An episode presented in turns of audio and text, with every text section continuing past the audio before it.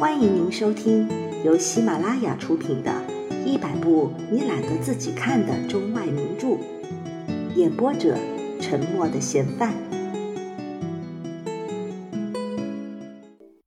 他们坐下来吃晚餐的时候，他说：“我想，赫伯特回家来会有更多有趣的议论吧。”尽管这样，怀特先生说。给自己倒了一点啤酒，我敢说，那东西在我手里动了。我敢发誓。你认为它动了？老太太安慰他说：“我说它动了。”另一个回答：“我当时并没有想到它。我刚……什么事儿？”他妻子没有回答，他在观察外面一个男人的神秘动作。他犹豫不决地向房里窥探，看来好像要下决心进屋。他心里联想起那二百英镑，注意到陌生人衣着讲究，头戴一顶光亮崭新的绸帽。有三次，他在门口停下来，然后又向前走开了。第四次，他把手把着门站在那儿，接着突然下决心打开大门，走上了小径。就在同时，怀特太太把双手放在身后，急忙解开围裙带子，把这件有用的服饰塞到椅垫下面。他把陌生人带进屋里，他似乎很不安。他偷偷地凝视怀特太太。当老太太对屋里那样和她丈夫身上那件通常在花园里穿的上衣表示道歉时，他全神贯注地倾听着。接着。老太太以女性所能容许的耐心等待他宣布来意，可他最初却奇怪的沉默不语。我，我受命前来拜访，他终于说，又俯身从裤子上摘下一段棉线。我从毛麦金斯公司来。老太太吃了一惊。出了什么事儿吗？他屏住气问：“赫伯特出了什么事儿吗？什么事儿啊？什么事儿啊？”她丈夫插嘴了：“哎哎，孩子他妈。”他急忙说：“坐下，别忙着下结论。我相信你没有带来坏消息，先生。”他急切的瞅着另一个人：“我很抱歉。”客人开始说：“他受伤了吗？”母亲问。客人点点头。伤得很厉害。他平静地说：“可他一点也不痛苦。”啊，感谢上帝呀！老妇人紧握着双手说：“为了这，感谢上帝，感谢。”他突然停住了。他开始明白了这项保证的不祥意义，而且从另一个人闪躲的眼神中看出了他的恐惧得到了可怕的证实。他屏住气息，转向智力比较迟钝的丈夫，把他颤抖的衰老的手放在他的手上。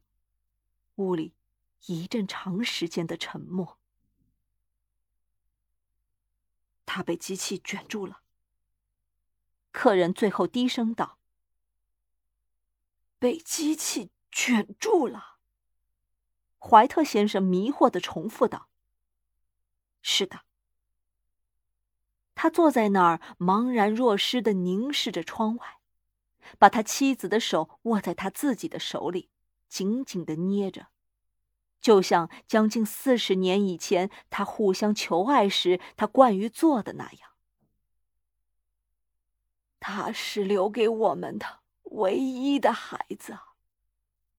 他轻轻的转身对客人说：“这太残酷了。”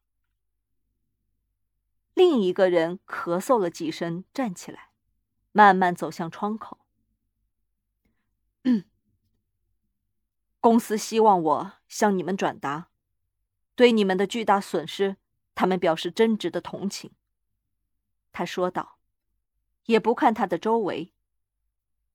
我请求你们的谅解，我仅仅是他们的仆人，只是服从他们的命令。没有回答。老妇人脸色苍白，她两眼直视，听不见她的呼吸声。她丈夫脸上的神色，就像她的朋友军事长初次投入战斗时的样子。我要说明，毛麦金斯公司否认负有任何责任。另一方继续说：“他们不承担任何义务，但是。”考虑到你们的儿子为公司效劳，他们愿意赠送你们一笔款子作为补偿。怀特先生放下妻子的手，站了起来，恐惧地注视着他的客人。他那干枯的嘴唇动了动，形成了两个字：“多少？”回答是：“两百英镑。”老头没有感觉到妻子的尖叫，衰弱的微笑了，仿佛双目失明的人那样，伸出了双手，接着像一堆毫无知觉的东西那样倒在地上。在离家大约两英里的巨大的新坟地上，老两口埋葬了他们死去的儿子，回到了沉浸在阴影和寂静中的房子里。这一切那么快就过去了。最初，他们简直没有意识到，停留在一种期待状态，仿佛还有别的什么事儿会发生，别的能减轻这个负担的事儿。这个负担对于年老的心是太沉重了。可是日子过去了，期待让位于顺从，对过去的一切的无望的顺从。有时被误称为冷漠。有时候，他们俩几乎一句话也不交谈，因为现在他们没有什么可谈的了。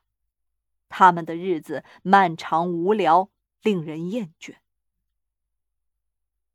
在那以后大约一星期的一个夜晚，老头突然惊醒，伸出手来一摸，发现只有他一个人，屋里一片漆黑。从窗口传来轻轻的哭泣声，他在床上抬起身来倾听。本集播放完毕，感谢您的收听。